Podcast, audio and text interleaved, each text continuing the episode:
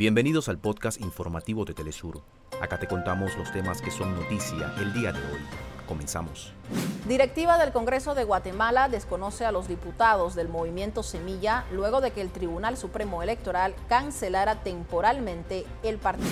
Movimientos indígenas de Perú marcharon en Lima para condenar las masacres y los daños ambientales provocados por el gobierno de Dina Boluarte. Con llamados de justicia, verdad y reparación, diversos pueblos de América Latina conmemoran el Día de las Desapariciones Forzadas.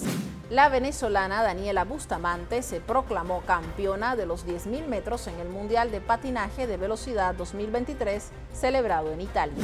Hoy inició la octogésima edición del Festival Internacional de Cine de Venecia, el encuentro cinematográfico más antiguo del mundo y uno de los más destacados. Hasta acá nuestros titulares. Para más información recuerda que puedes ingresar a www.telesurtv.net.